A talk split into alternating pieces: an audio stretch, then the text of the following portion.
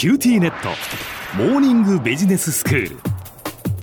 今日の講師はグロービス経営大学院の芹沢宗一郎先生です。よろしくお願いします。よろしくお願いします。えー、前回から、えー、哲学と経営についてお話をしていただいています。まあ、ロンドンのビジネススクールの先生たちが書かれた「良きリーダーは哲学に学ぶ」というこの本をもとにお話を進めていただいているんですが先生今回はどういうお話でしょうか？そうですね。あの、前回は、あの、よく生きるための、ある意味、シントルなのが、まあ、哲学であるという話をしました。えその個人のですね、よく生きるを実現していくのが、まあ、組織というですね、場であるという、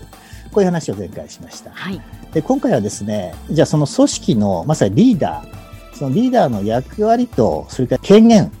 じゃあ権限ってどう考えたらいいのか。まあ、哲学の視点からですね、えー、話をしてみたいなと思います。はい。リーダーとは究極的にはその働いている人々がですね、まさによく生きるための環境づくりを行うですね、支援者という言い方がですね、えー、一つできるんではないかというふうに思うんですね。はい。では、その環境づくりの支援者になるためには何が必要なのかっていうところだと思うんですよね。えー、はい。そこで、ちょっといくつかですね、哲学者の考えをご紹介しながらお話をしていきたいと思うんですけど、はい、一つあの、古代ギリシャのですね、哲学者のプルタルコス。彼はですね、リーダーとして模範を示すことが、そのリーダーの役割を果たすためにはですね、まず大事だということを言っています。はい、で、彼はさらにですね、性格っていうのは、あのパーソナリティですね。これな、長続きした習慣であるっていう、まあ、こういう言葉を実は残してるんですね。長続きした習慣がそうそうそうそうなるほどなるほど。その性格になってくると、かなり本質言ってますよね。えー、あれね。面白い。はい、で人間っていうのは、まあ、よく言いますと社会的動物なんでですね、当然その社会を引っ張っている、まあ、組織を引っ張っているリーダーのやっぱ振る舞いですね、えー、それにものすごいやっぱ影響を受けると。だそういうまあ自覚を持たなきゃいけないということで模範を示していくというのが一つ目です。それから二つ目はですね、組織に対する公平さ。まあ、組織に対する信頼があるかどうかっていうふうにも言い換えられると思うんですけど、うん、アメリカのですね、哲学者、ジョン・ロールズという、そういう人がいます。彼は公平であるためにはですね、二つのことを満たしている必要があると。一つ目はですね、他人の自由と両立する限りにおいては、平等に最大限の権利をですね、自分も持てている状態。うん、っていうのが一つ目の条件ですね。はい。二つ目は、仮にですね、その結果に差が、格差が出たとしても、最もその不利な立場のものにもですね、しっかり利益がもたらされると。うん、かつですね、結果は差が出るんですけど、その手前の機械に関してはですね、機械自体は平等であるということですね。はい。まあ、この二つをですね、えー、満たすことがですね、組織のこの公平さにつながってくると、信頼につながってくると。うんですからそういうことをですね、じゃ念頭にリーダーは振る舞って役割を果たす必要があるということですね。はい。ではですね、え最後3つ目なんですけど、ここでちょっと権限についてちょっとお話をしたいと思います。はい。ホップスっていうですね、あの、社会契約説っていうものをですね、唱えた有名な哲学者がいるんですけど、うん、彼はこういうふうに考えています。人間は生まれながらに平等であると。で、誰もが同じようにですね、自分の人生を司る権利を持っていると。うん、その上で、社会契約というのはですね、社会や組織の構成員の間で結ばれる合意であると。うん、で、その合意によって、えー、リーダーというのは、何らかのその権限をですね、授けられるという、こういう考え方なんですね。うんということは、あの、権限っていうのは、あの、地位のある人がですね、こう自動的にその持てる権利ではなくて、うん、そもそも社会の構成員、メンバーの人たちがある意味こう主役であって、うん、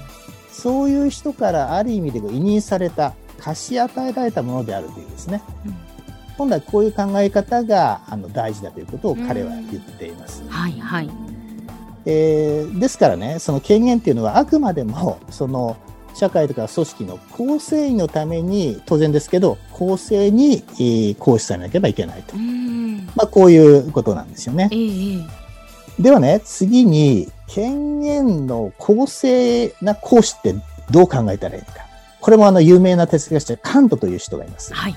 で、カントはですね、3つの倫理原則っていうのをですね、それに対する答えとして示してるんですね。えーで、一つ目はですね、えー、自分ならこうしてほしいと思うようにですね、リーダーは構成員にもしっかり接すべきだと。うんリーダー自身がこうされたくないことはしてはいけないという、そういうことですよね、メンバーに対してね。それから二つ目はですね、その自分たちで定めたルールっていうのは、当然ですが、自分自身、リーダーである自分自身にも、それから他人にもですね、構成員にも同じように適用しなきゃいけない。うん構成員にはそうルールを適用するんですけどリーダー自分自身甘くていいかこれ絶対ダメだダメですね。一番信頼を失うタイプじゃないですか。そうですよね、はい、それから最後3つ目ですね。3つ目はですねそのリーダーっていうのはですねメンバーを目的達成の単なる手段とみなしてはいけないと、うん、目的そのものと常にですね相手を見なしてあげなきゃいけないというこういう考え方ですね。これ言い換えると構成員一人一人がすごい大事であると。相手に対してその敬意を払わなきゃいけないと。こういう考え方なんですね。はい、このその3つが満たされればですね、権限の公正な行使ができるというふうにあの関東は主張しています。で特にですね、あの最後申し上げた3点目っていうのは、まさに人間性をですね、尊重するっていう、そういう考え方なんで、実はこれはいわゆるエンパワーメントそのものなんですよね。はいで、本来エンパワーメントっていうのは、組織の構成員自身がこうしたいことをですね、させてあげる自由とか、あるいはそのためのその力をですね、獲得するそのプロセスであるべきという考え方があります。メンバーがですね、いかにその活躍できる場をやっぱ作り出してあげるかと。ところが、現実の組織ではリーダーが自分自身の目的を達成するために手段としてその構成員を、えー、言い方悪いですけどこう歯車のように扱ってしまうということがどうしてもやっぱ人間あるということなんですよね。そういうまあ罠に陥らないことがすごい大事だという、まあ、一つ最後のポイントかなと思います。では先生今日のまとめをお願いします。はい、えーと、リーダーというのはですねまさに組織の構成員がよく生きるための環境づくりを行う役割を担うということ。そしてその役割を果たすためにはあリーダー自らがまず模範を示すこと。そして公平であること。そして権限はですね、構成員メンバーのためにですね、公正に行使することが必要であるということです。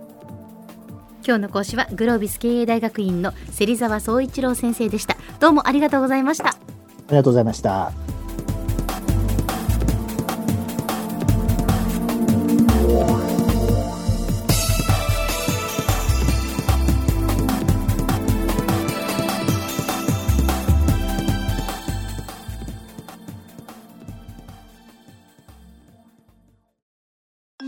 ネット。私を捨てて他に乗り換えるの？君は僕には高値の花すぎたんだ。それに彼女はありのままの俺をそのまま受け入れてくれるって。今お使いのスマホそのままで。乗り換えるなら QT モバイル